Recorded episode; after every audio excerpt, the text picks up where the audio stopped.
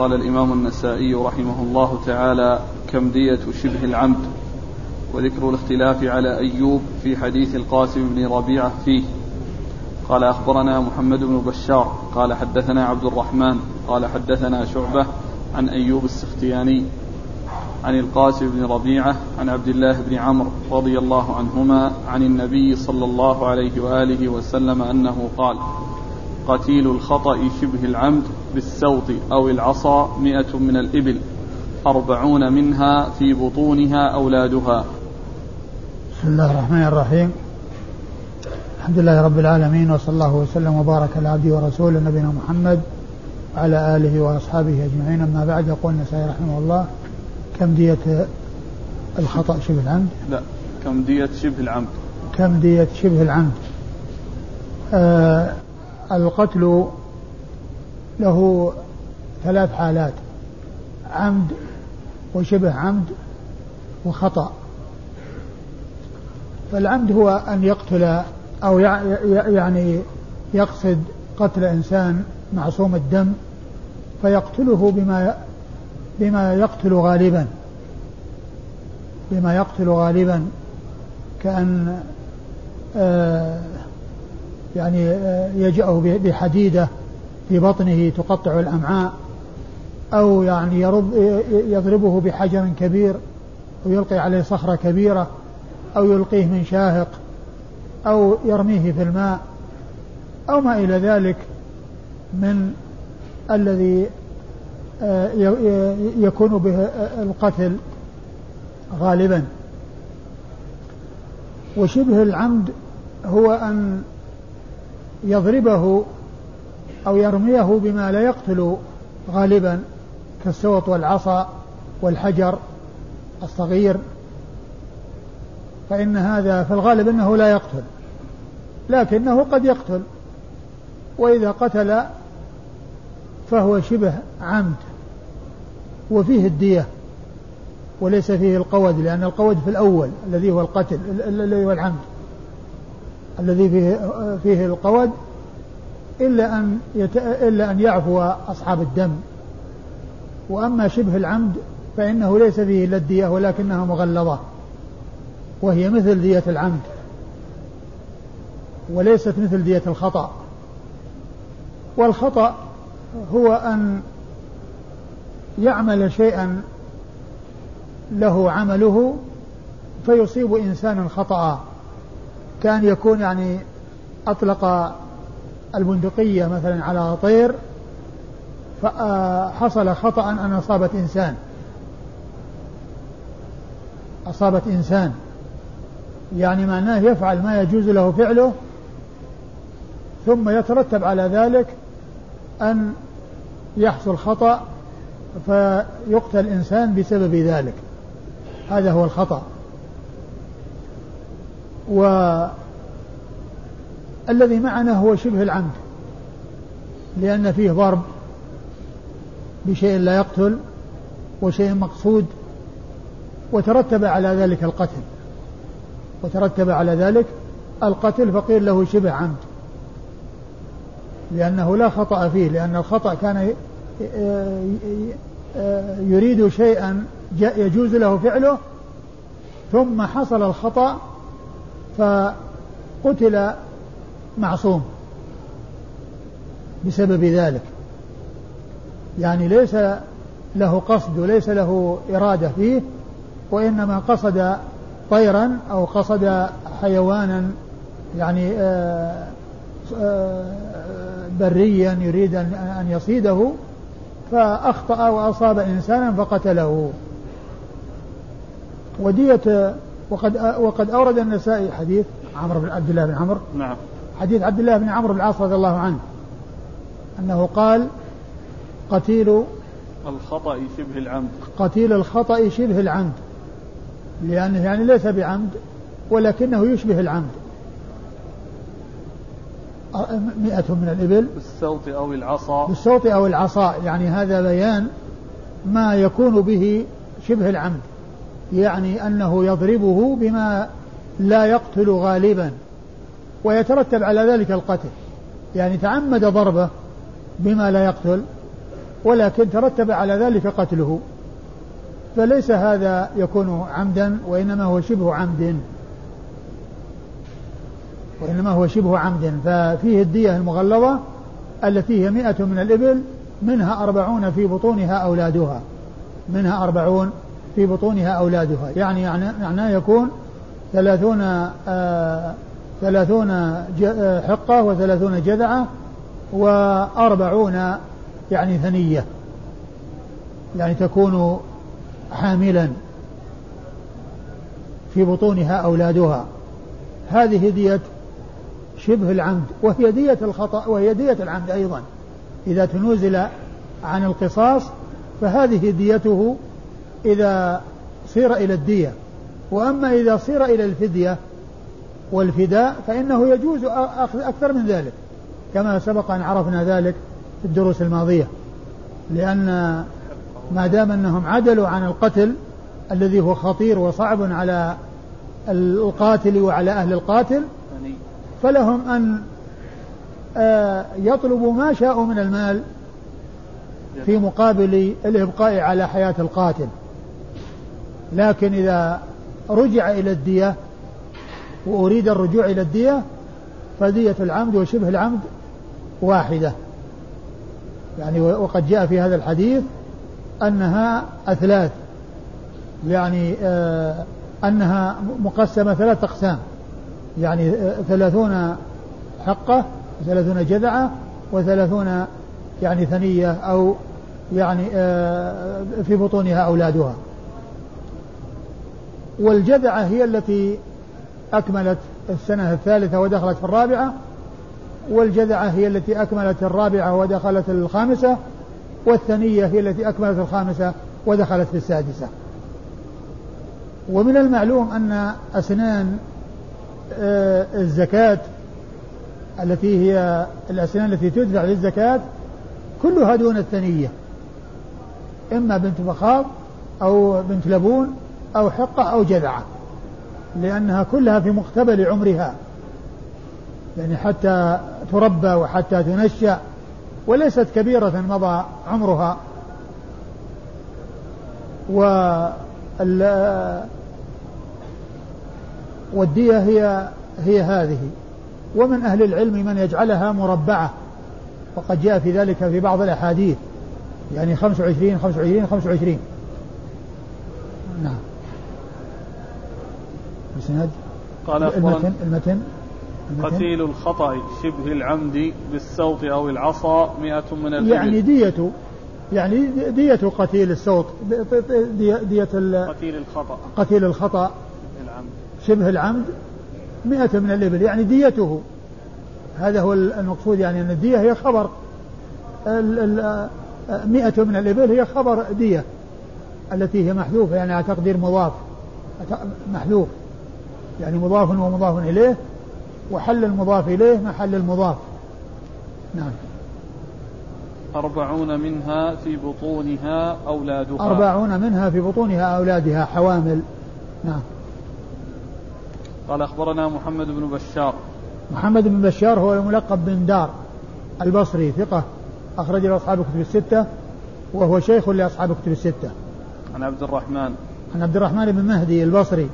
ثقة أخرج له أصحاب الكتب الستة عن شعبة عن شعبة بن الحجاج الواسطي ثم البصري وهو ثقة وصف بأنه أمير المؤمنين في الحديث وحديث أخرج أصحاب الكتب الستة عن أيوب عن أيوب بن أبي تميمة السختياني وهو ثقة أخرجه أصحاب الكتب الستة. عن القاسم بن ربيعة. عن القاسم بن ربيعة بن جوشن وهو ثقة أخرج له أبو داود والنسائي. ثقة نعم. ثقة أخرجه أبو داود والنسائي وابن ماجه. عن عبد الله بن عمرو. عن عبد الله بن عمرو بن العاص رضي الله تعالى عنهما صاحب رسول الله صلى الله عليه وسلم وأحد العبادلة الأربعة من أصحاب رسول الله صلى الله عليه وسلم ورضي الله عن الصحابة أجمعين وهم عبد الله بن عمرو بن العاص عبد الله بن عمر بن الخطاب عبد الله بن الزبير وعبد الله بن عباس قال أخبرني محمد بن إسماعيل بن إبراهيم قال حدثنا يونس قال حدثنا حماد عن أيوب عن القاسم بن ربيعة أن رسول الله صلى الله عليه وآله وسلم خطب يوم الفتح. مرسل.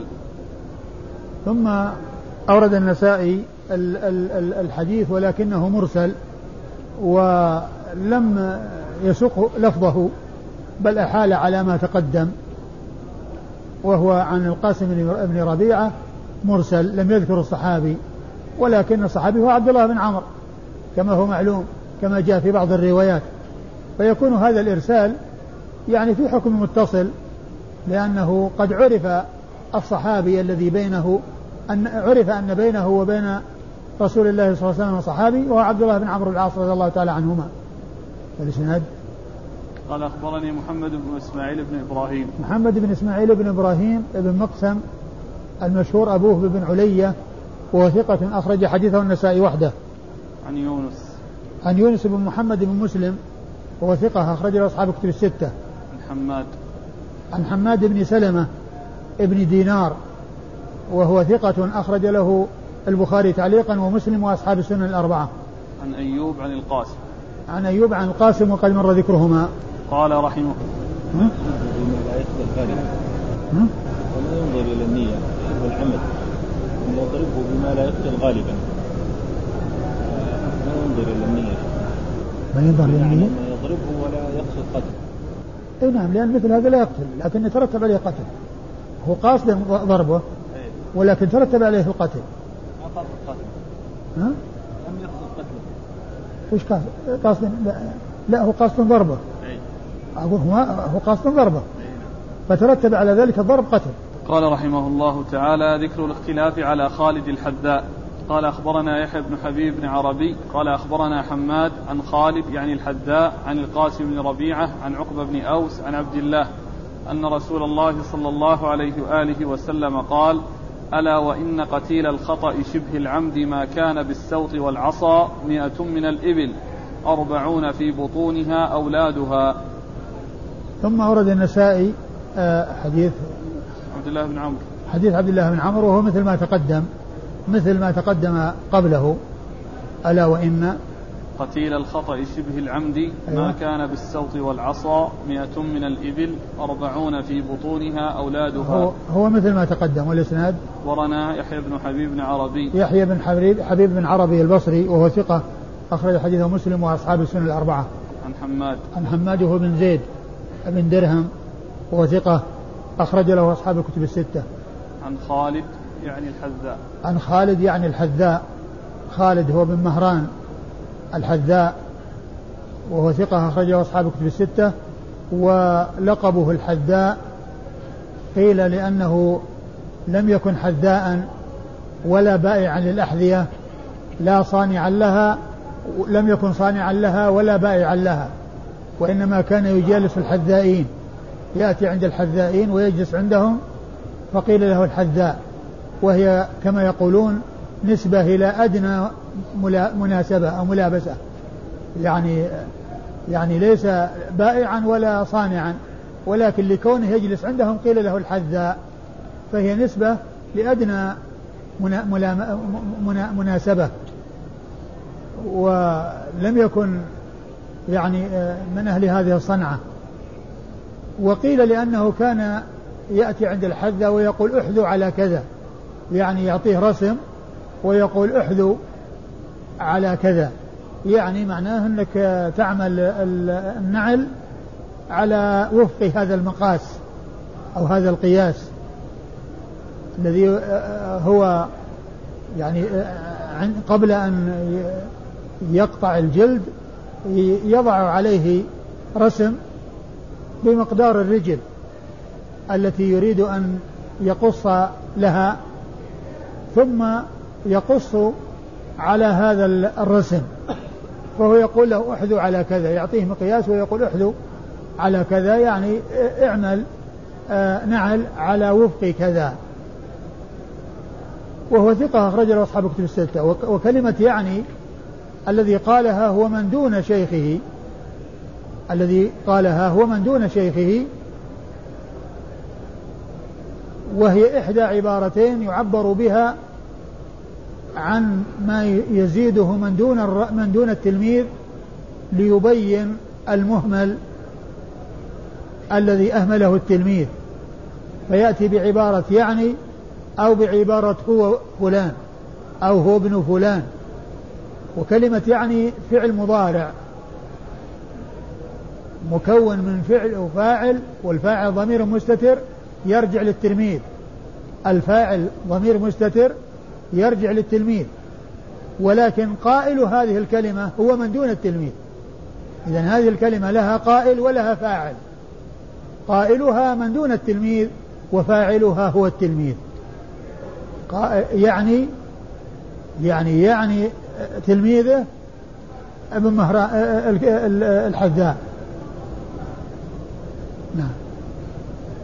عن القاسم بن ربيعة عن عقبة بن أوس. عن القاسم بن ربيعة مر ذكره عن عقبة بن أوس وهو صدوق أخرج له أبو داود والنسائي بن ماجه. صدوق أخرج حديثه أبو داود والنسائي بن ماجه. عن عبد الله بن عمرو. عن عبد الله بن عمرو وقد مر ذكره.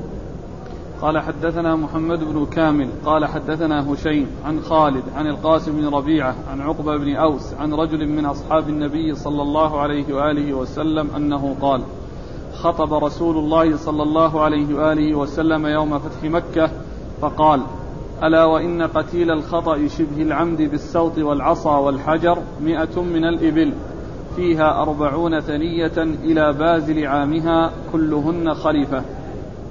ثم أورد النسائي حديث عبد الله بن عمرو بن العاص من طريق أخرى. ذكر يقول حديث؟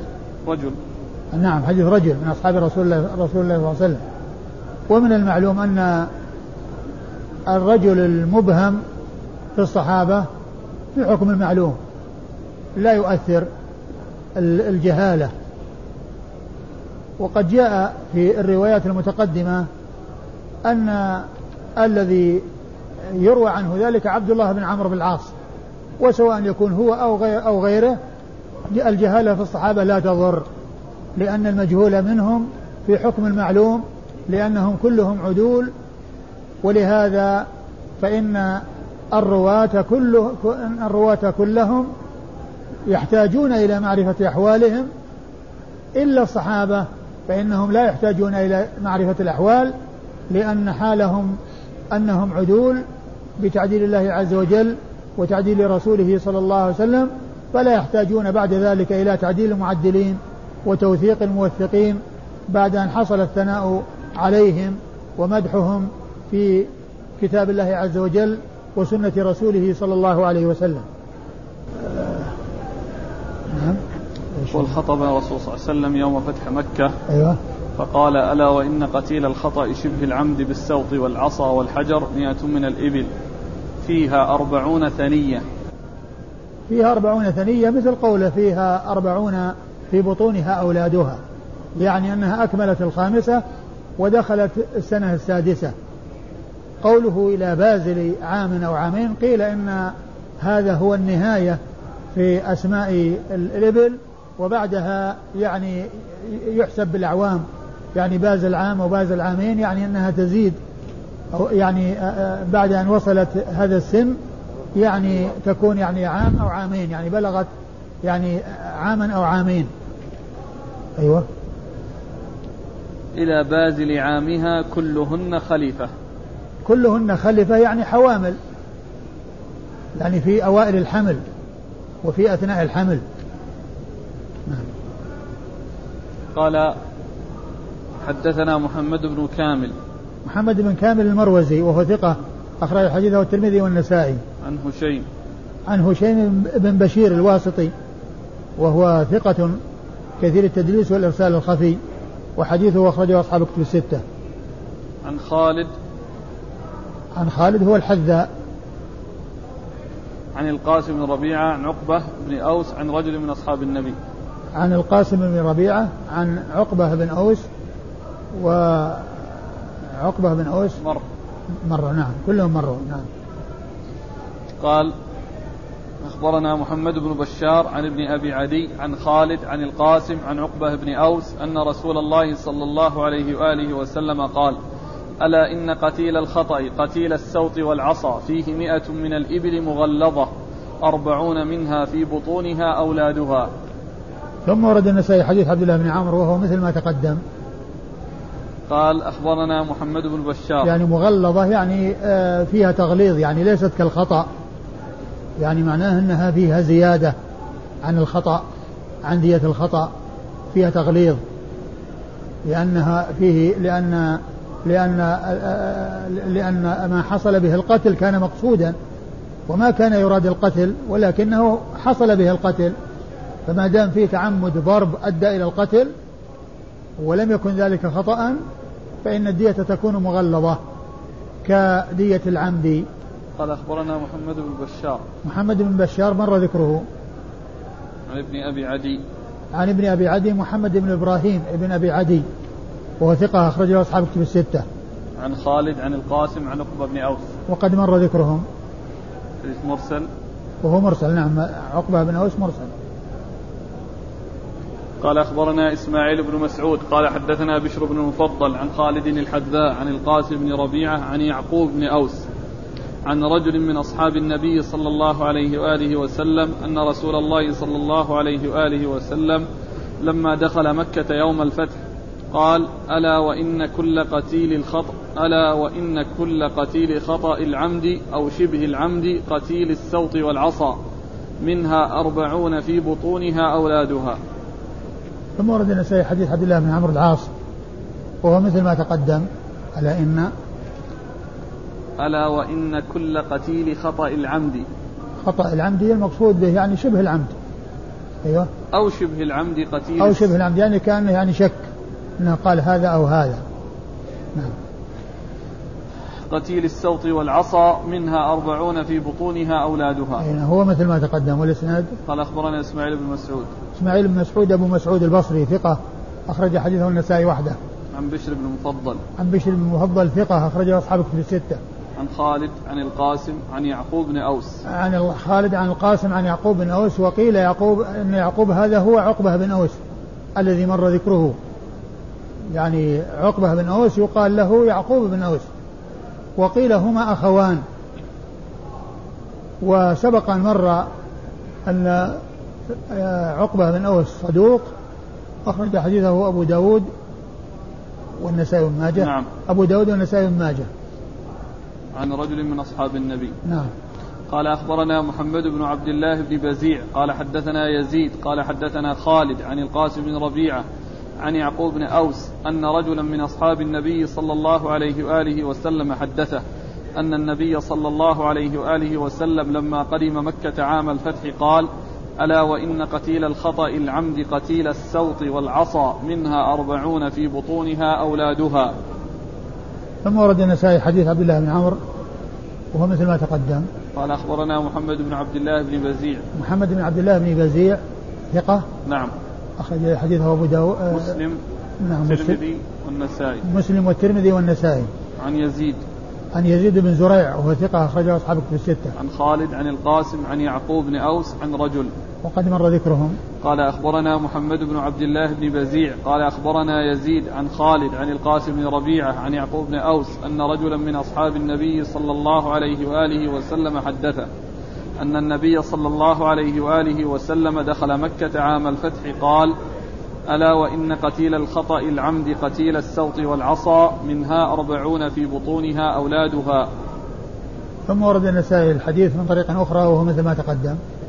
نفس الطريق ونفس ال... نفس الطريق. نعم والإسناد نفس. وش اللفظ؟ ألا وإن قتيل الخطأ العمد قتيل السوط والعصا منها أربعون في بطونها قتيل أولاد قتيل الخطأ ألا العمد. وإن قتيل الخطأ العمد. يعني شبه العمد. أيوه. قتيل السوط والعصا مثل الأول واللي قبله المتن مثله. إيش لفظه؟ ألا وإن قتيل الخطأ العمد. الخطأ العمدي مم. قتيل السوط والعصا. آه. وكذلك هذا. مثله تماما؟ تماما. أيوه. يعني الإسناد والمتن؟ سواء. آه. لا يكون مكرر. ها؟ إلا كان في إلا كان الإسناد فيه يعني أن النبي صلى الله عليه وسلم دخل مكة عام الفتح. وذاك ما فيه؟ أن النبي صلى الله عليه وسلم لما قدم مكة عام الفتح. إيه يعني بينهم اختلاف في اللفظ. اختلاف في اللفظ يعني انه يعني يكون روي من الجهتين يعني فيه هذا اللفظ وفيه هذا اللفظ. يعني روي يعني على حالين أو حصل التحديث به على حالين. أيوه. انتقل اللي بعده؟ نعم. الإسناد تقدم؟ نعم, نعم خلاص. الإسناد قال- الإسناد هو المتقدم. قال أخبرنا محمد بن منصور قال والصيغة واحدة يعني صيغة التحديث والأداء. لا. ها؟ لا. أيوه. قال أخبرنا محمد بن عبد الله بن بزيع سواء لكن قال أخبرنا يزيد وفي الأول حدثنا يزيد. أيوه. في الأول قال حدثنا خالد في الثاني عن خالد. أيوه. ف- ثم قال عن القاسم بن ربيعة والثاني عن القاسم بن ربيعة عن يعقوب بن أوس عن يعقوب بن أوس. يعني بين فيه فرق في صيغة في صيغة التحديث. نعم. قال أخبرنا محمد بن منصور قال حدثنا سفيان قال حدثنا ابن جدعان أن آه، أنه سمعه من القاسم بن ربيعة عن ابن عمر رضي الله عنهما أنه قال قام رسول الله صلى الله عليه وآله وسلم يوم يوم فتح مكة على درجة الكعبة فحمد الله وأثنى عليه وقال الحمد لله الذي صدق وعده ونصر عبده وهزم الأحزاب وحده. ألا إن قتيل العمد الخطأ بالسوط والعصا شبه العمد فيه مئة من الإبل مغلظة منها أربعون خليفة في بطونها أولادها. ثم ورد النسائي حديث عبد الله بن عمر. أي نعم. ثم ورد النسائي حديث عبد الله بن عمر وهو مثل الذي قبله. إيش مثله؟ قام رسول الله صلى الله عليه وسلم يوم فتح مكة على درجة الكعبة. أيوه. فحمد الله وأثنى يعني عليه هذا في وقال. ب- بيان المكان الذي حصل وقوفه عليه. وخطبته عليه فحمد الله وأثنى عليه. وقال الحمد لله الذي صدق وعده ونصر عبده وهزم الأحزاب وحده. أيوه. ألا إن قتيل العمد الخطأ بالسوط والعصا شبه العمد فيه مئة من الإبل مغلظة. أيوة. منها أربعون خليفة في بطونها أولادها. هو مثل ما تقدم. قال أخبرنا محمد بن منصور. محمد بن منصور الجواز المكي ثقة. أخرج حديثه النسائي وحده. عن سفيان. عن سفيان بن عيينة ثقة أخرجه أصحاب كتب الستة. عن ابن جدعان. عن ابن جدعان علي بن زيد بن جدعان. علي بن زيد بن جدعان وهو ضعيف. أخرج حديثه البخاري في المفرد ومسلم وأصحاب السنن الأربعة. عن القاسم بن ربيعة عن ابن عمر. عن القاسم بن ربيعة عن ابن عمر عبد الله بن عمر رضي الله تعالى عنهما وهو أحد العبادلة الأربعة من أصحاب رسول الله صلى الله عليه وسلم.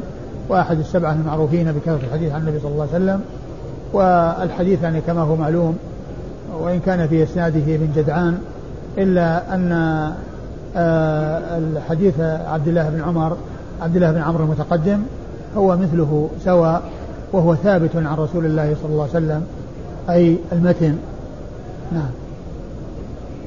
قال حدثنا محمد بن المثنى قال حدثنا سهل بن يوسف قال حدثنا حميد عن القاسم بن ربيعة أن رسول الله صلى الله عليه وآله وسلم قال الخطأ شبه العمد يعني بالسوط يعني بالعصا والسوط مئة من الإبل منها أربعون في بطونها أولادها. ثم ورد النسائي الحديث وهو مرسل وهو مثل ما تقدم. قال حدثنا محمد بن المثنى محمد المثنى هو أبو موسى الزمن البصري. ثقة أخرجه أصحاب كتب الستة وهو شيخ لأصحاب كتب الستة. عن سهل بن يوسف. عن سهل بن يوسف وهو ثقة أخرج حديثه. بخا- البخاري في الأدب المفرد وأصحاب السنن. البخاري في الأدب المفرد وأصحاب السنة الأربعة. عن حميد. عن حميد بن أبي حميد الطويل وهو ثقة أخرجه أصحاب كتب الستة. عن القاسم بن ربيعة. عن القاسم بن ربيعة بن جوشن وقد مر ذكره. قال حدثنا أحمد بن سليمان قال حدثنا يزيد بن هارون قال أخبرنا محمد بن راشد. عن سليمان بن موسى عن عمرو بن شعيب عن أبيه عن جده رضي الله عنه أن رسول الله صلى الله عليه وآله وسلم قال من قتل خطأ فديته مئة من الإبل ثلاثون بنت مخاض وثلاثون بنت لبون وثلاثون حقة وعشرة بني لبون ذكور. قال وكان رسول الله صلى الله عليه وآله وسلم يقومها على أهل القرى أربعمائة دينار أو عدلها أو عد أو عدلها من الورق ويقومها على أهل الإبل إذا غلت رفع في قيمتها وإذا هانت نقص من قيمتها على نحو الزمان ما كان فبلغ قيمتها على عهد رسول الله صلى الله عليه وآله وسلم ما بين الأربعمائة الأربعمائة دينار إلى ثمانمائة دينار أو عدلها من الورق. قال وقضى رسول الله صلى الله عليه وآله وسلم أن من كان عقله في البقر على أهل البقر مئتي بقرة ومن كان عقله في الشاة ألفي شاة. وقضى رسول الله صلى الله عليه وآله وسلم أن العقل ميراث بين ورثة القتيل على فرائضهم فما فضل فللعصبة. وقضى رسول الله صلى الله عليه وآله وسلم أن يعقل على المرأة عصبتها من كانوا. ولا يرثون منه شيئا إلا ما فضل عن ورثتها وإن قتلت فعقلها بين ورثتها وهم يقتلون قاتلها. ثم ورد النسائي حديث عبد حديث عبد الله بن عمرو العاص رضي الله تعالى عنهما قال متن؟ من قتل خطأ فديته مئة من الإبل. أيوة. ثلاثون بنت مخاض وثلاثون بنت لبون وثلاثون حقة وعشرة بني لبون ذكور. ثم أورا يقول من قتل خطأ من قتل خطأ فديته مئة من الإبل منها ثلاثون بنت مخاض وثلاثون بنت لبون وثلاثون حقة وعشرة بني لبون ذكور وبهم كمال المئة. وهذا يعني في قتل الخطأ. والمخاض هي التي أكمل بنت المخاض اللي أكملت سنة ودخلت الثانية وبنت لبون التي أكملت الثانية ودخلت الثالثة والحقة التي أكملت الثالثة ودخلت الرابعة. نعم. وكان رسول الله صلى الله عليه وآله وسلم يقومها على أهل القرى أربعمائة دينار أو عدلها من الورق. وكان يقومها على أهل القرى يعني يعني أهل المدن. يعني يقوم الإبل ويجعل قيمة الإبل يعني هذه على أهل الإبل ولكن أهل القرى وأهل النقود يعني قيمتها يعني من من من من, من الورق أو من الذهب. أيوه. ويقومها على أهل الإبل إذا غلت رفع في قيمتها وإذا هانت نقص من قيمتها على نحو الزمان ما كان. يعني أن هذا التقويم يعني يتبع السعر سعر الوقت. فقد تكون غالية في وقت وتكون رخيصة في وقت والتقويم هو على حسب الوقت. أيوة. فبلغ قيمتها على عهد رسول الله صلى الله عليه وآله وسلم ما بين الأربعمائة الأربعمائة دينار إلى ثمانمائة دينار. يعني هذا بالتفاوت في السنين. بين الأربعمائة إلى الثمانمائة يعني تفاوت في السنين. أو عدلها من الورق. أيوة. قال وقضى رسول الله صلى الله عليه وآله وسلم أن من كان عقله في البقر على أهل البقر مئتي بقرة. يعني أن الدية من البقر على أهل البقر مئة بقرة. أيوة. ومن الغنم ألف شاة على أهل الغنم. أيوة. وقضى رسول الله صلى الله عليه وآله وسلم أن العقل ميراث بين ورثة القتيل على فرائضهم فما فضل فللعصبة. العقل اللي هو الدية هو ميراث لورثة القتيل على فرائضهم يعني الفروض المقدرة في كتاب الله عز وجل اللي له الثلث والربع والثمن وهكذا وإذا بقي شيء فللعصبة. كما قال عليه الصلاة والسلام في الحديث المتفق على صحته ألحق الفرائض بأهلها فما أبقت الفرائض فلأولى رجل ذكر الذين هم العصبة. فعقل المرأة هو لورثتها يعني أنه مثل المال الذي تخلفه لأن الدية موروثة عن عن عن المقتول فهي مثل ماله الذي خلفه مثل ماله الذي خلفه يضاف إليه الدية ويقسم على الورثة ويعطون على حسب فروضهم المقدرة في كتاب الله وما بقي بعد ذلك فللعصبة لأولى رجل ذكر من العصبة. أيوه. وقضى رسول الله صلى الله عليه وآله وسلم أن يعقل على المرأة عصبتها من كانوا ولا يرثون منه شيئا إلا ما فضل عن ورثتها. وقضى أن المرأة يعقل عنها يعقل عنها يعني إذا إذا حصل منها القتل خطأ فإن الدية على العاقلة. يعقل عنها أن يتحمل العصبة من كانوا. و إيش؟ ولا نعم. يرثون منه شيئا إلا ما فضل عن ورثتها إيش الكلام؟ وقضى رسول الله صلى الله عليه وآله وسلم أن يعقل على المرأة عصبتها. نعم. من يعني كانوا يعني من كانوا ولا يرثون منه شيء أي العصبة إلا إذا فضل شيء من الفروض لأن ال ال ال لأن لأن الدية الدية تكون لورثة القتيل وأما العقل لو حصل منه خطأ فعاقلته هي التي تتحمل والعاقلة هم العصبة. فهم يتحملون العقل الذي هو دية الخطأ إذا حصل منها خطأ وإذا ماتت يرثها ورثتها. والعاقلة الذين يتحملون لا يرثون إلا ما أوقت الفروض. لأن هذه مواساة لأن الخطأ يتحمله آه، يعني عصبة الميت عصبة عصبة القاتل لأن هذه حصلت بدون قصد وبدون إرادة فيكون في ذلك يعني آه، تضامن وتعاون ويعني مواساة يعني لهذا الذي حصل منه الخطأ حيث يتحملون لكن هم يتحملون العقل ولا يرثون إلا ما أبقت الفروض. لأن الفرائض تقسم كما شرع الله عز وجل. ولكن العقل يكون على العصبة. ولا يكون للورثة من كانوا وإنما يكون على العصبة من كانوا. أيوة. وإن قتلت فعقلها بين ورثتها وهم يقتلون قاتلها. وإن قتلت فعقلها بين ورثتها يعني يقسم بين الورثة.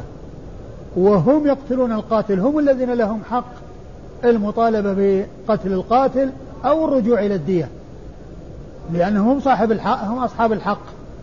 يعني إما أن يقتل القاتل أو يعفو أو يعفو واحد منهم فيرجع الأمر إلى الدية أو الفدية. إلى الدية المقدرة أو الفدية التي يبذلونها ولو كانت أكثر من الدية. قال حدثنا أحمد بن سليمان. أحمد بن سليمان الرهاوي وهو ثقة أخرج حديثه النسائي وحده. عن يزيد بن هارون.